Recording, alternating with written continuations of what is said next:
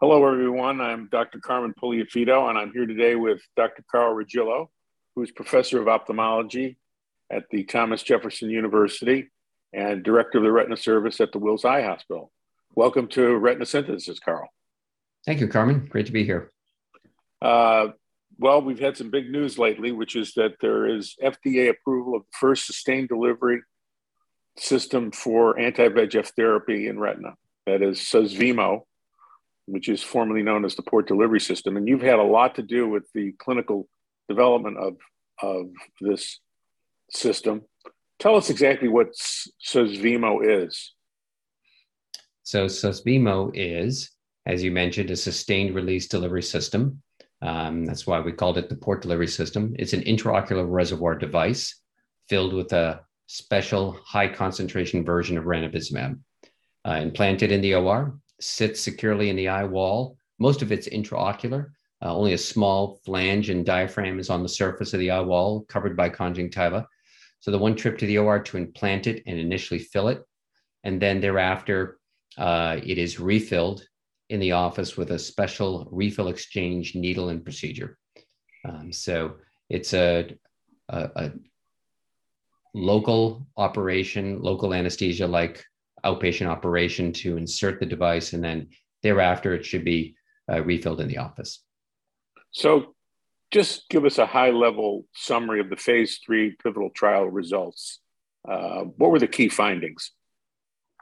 So, we compared the device uh, implanted and then refilled every six months on a fixed and regular basis to monthly ranibizumab injections uh, in eyes that have already been treated to some degree, relatively recently diagnosed wet AMD, um, having a minimum of three anti VEGF injections. And so these are patients that were then randomized to get the, either the monthly injections or the device in what is essentially the maintenance phase of wet AMD management. And it showed uh, equivalent, not just non inferior, but equivalent vision outcomes at the primary endpoint, which was the average of weeks 36, 40. Um, and so that's about almost up to two refill exchange cycles uh, in the monthly injections in the control arm. So equivalent vision outcomes and um, excellent, essentially identical exudative control based on OCT outcomes. What was the uh, average duration? How long could a patient go without being refill on average or median, median, mean, whatever you'd like to tell us? Yeah. Now we didn't get that information, of course, from the phase three Archway study because right. uh, patients were refilled whether or not they needed it at six months. And in fact, if they didn't quite make six months, they could have supplemental injections. That's the way Archway was designed. And, right. the, the nice thing about Archway is it told us that up over 95, even 98% of patients went the first six months without needing supplemental injections. So what that told us is you can reliably get six months in nearly all patients. Um, now, there'll be rare exceptions, of course. It was the phase two ladder study that really put the device to the test in terms of how durable it could potentially be.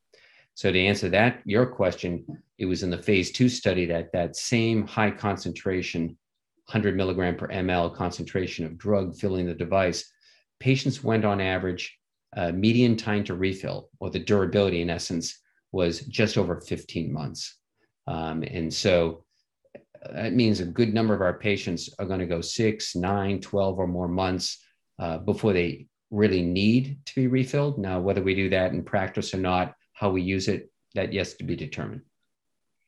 So, in the real world, when this is the system is going to be available, mm-hmm. uh, can you have give us some advice about case selection? Yeah, absolutely. Um, that's going to be very important. Um, first of all, the way the studies were designed, uh, clearly we're going to use it at least at first in patients that have already been started on their typical anti-VEGF injections. Um, and once they're shown to be responsive, um, we then may pick and choose the patients or offer it to patients that maybe on the side of needing more frequent injections. I certainly going to start to think about it for patients that, um, you know, when we do this induction maintenance, if in the maintenance phase you do the treat and extend, you can't really extend them much more four, six, eight weeks. Um, uh, those patients are going to be really interested in having a device that will give them uh, true sustained delivery and much less frequent treatment and maybe even less frequent office visits to some degree. Um, for patients that you're treating with wet AMD that are extended uh, with their current injection medicine to 10, 12 weeks or more, eh, they still could potentially be interested or, or benefit from having sustained release, but they're probably going to be maybe a little less inclined. That's what we, we predict or expect. In fact, we ran, uh, we meaning uh, um, me and my colleagues at, on the retina service of Wills Eye, we ran some surveys with patients and doctors and asked the patients and the doctors if you'd be interested in having the device, knowing the safety profile that exists to date, um, uh, whether you'd be more inclined to have it depending on how frequently you were getting injected. And that's exactly what you would expect. Both doctor and patient tend to gravitate towards offering or getting the device if they're getting injections more frequently. Mm-hmm. Now, there are other the factors too, I should say, yeah. ocular characteristics, for example. Um, you know, whether the patient's had a vitrectomy or not, it, it, still could work in that setting. So that's probably not a deciding factor. But patients that have had a lot of con- previous conjunctival work, if they've had glaucoma surgery and so forth, the device is placed in the supratemporal quadrant of the eye. And so if there's been a lot of conjunctival, prior conjunctival manipulation from surgery, that's definitely not a good candidate um, because it's really important that the device, uh, that the integrity of the conjunctival of the device is intact. Um, and uh, that will help to keep the infection rates low. So um, if there's been previous conjunctival manipulation, thinning, scarring, that's not a good candidate for sure. Wouldn't it be?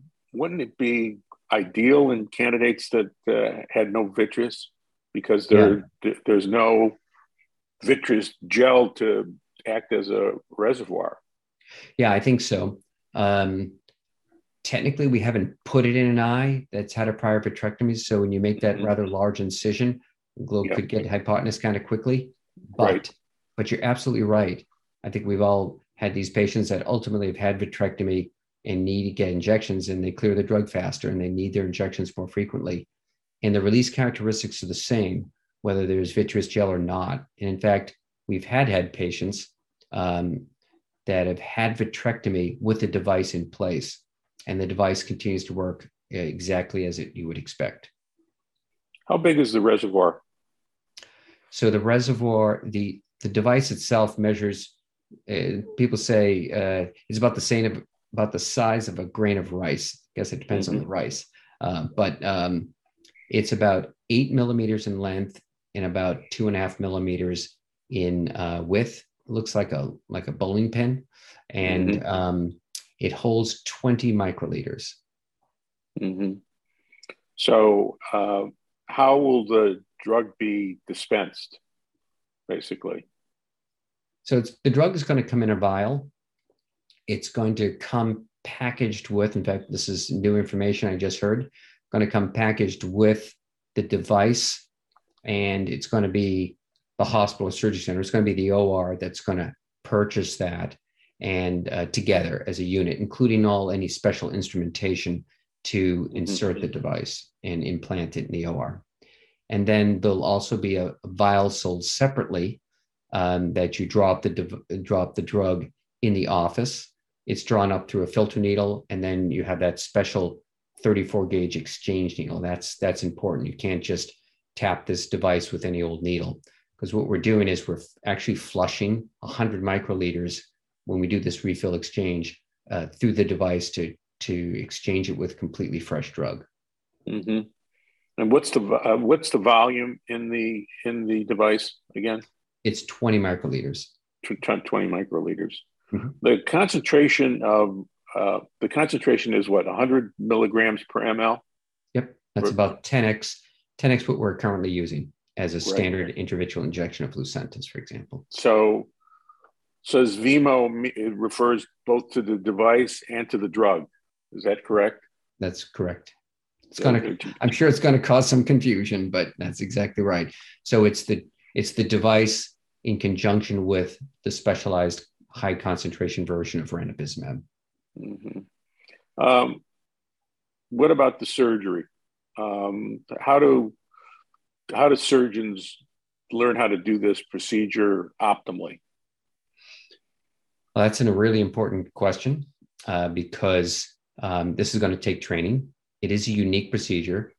I'm going to say outright, it's it's not particularly difficult, but there are a lot of unique and important aspects to doing each step uh, correctly and precisely, um, because each and every step, if you don't do it just right, has been correlated with various significant adverse events. For example, uh, the wound size has to be very accurate. You make it too small, you increase the risk for intraocular hemorrhaging. You make it too large, you increase the risk of the device dislocating.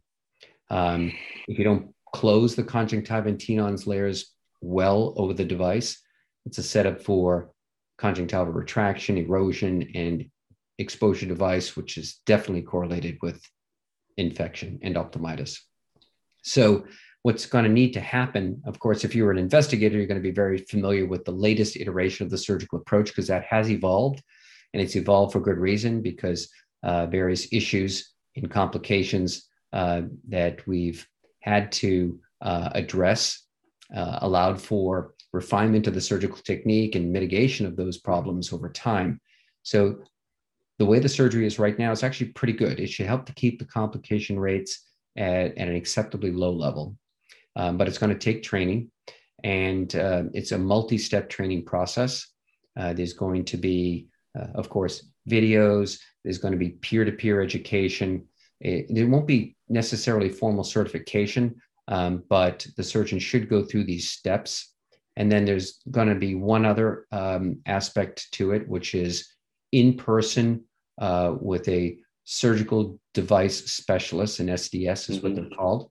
Uh, so there's going to be um, a person that comes out, meets with the surgeon, goes over the steps, uh, has in essence like a wet lab, and then is also going to be in there in the OR uh, during at least the first five operations. At least that's the plan, the way it's put forth right now. So there's going to be a lot of support uh, in a lot of ways to, to get this all down in the best way so that doctors become proficient at doing the operation and keep the complication rates as low as possible. That's imp- that that is impressive, very yeah. very impressive. Um, and that was that's what we had to do in the clinical trial. And in fact, every time we changed the operative procedure, essentially everyone had to be reoriented, retrained. So it was a huge task, especially at the phase three level, to do a drug device combination. Uh, so it, it's really a monumental event, not only to have this new treatment available for our patients to be able to offer true sustained delivery, uh, which I tell pe- people it's not just decreasing the burden, making things more convenient for the patient. It's hoping to get better long term vision outcomes because it's just more forgiving to have sustained delivery of drug rather than intermittent therapy, which allows for recurrences and, and vision loss over time. Mm-hmm. How many surgeons have actually implanted one of these devices so far? How many have been trained? Would you estimate? Yeah, that's a good question. Um, I don't know offhand, but um, all the studies to date, and this is now mm-hmm. changing, have been US only. Um, so there's probably been anywhere between 100 and 200 that have probably played a role in putting this right. device in. Um, now the device is going global, and the uh, that's being launched uh, with the so-called Velodrome study. And so we're now training um, and I'm helping to, to train these surgeons uh, internationally all over the world. So uh, we do expect and hope that the device is approved in other countries uh, even before the velodrome study is complete. Um, but nonetheless, the velodrome study allows for uh, surgeons across the world to start to get familiar with it, and um, we start to see a, a, the way this rolls out globally. Um, so uh, this the, the training process in the U.S. is going to start over the next couple months. In fact, uh, some some programs are already underway. So, what other retinal disorders are being investigated right at this moment? Yeah, two other things are happening uh, in this realm of this port delivery system. Um, right now, of course, we've got the FDA approval for wet AMD, um, and um, the the exact same drug device combination is being tested in both diabetic macular edema and diabetic retinopathy without edema. Um, so, and it's being tested in slightly different ways, different types of treatment intervals, and so forth.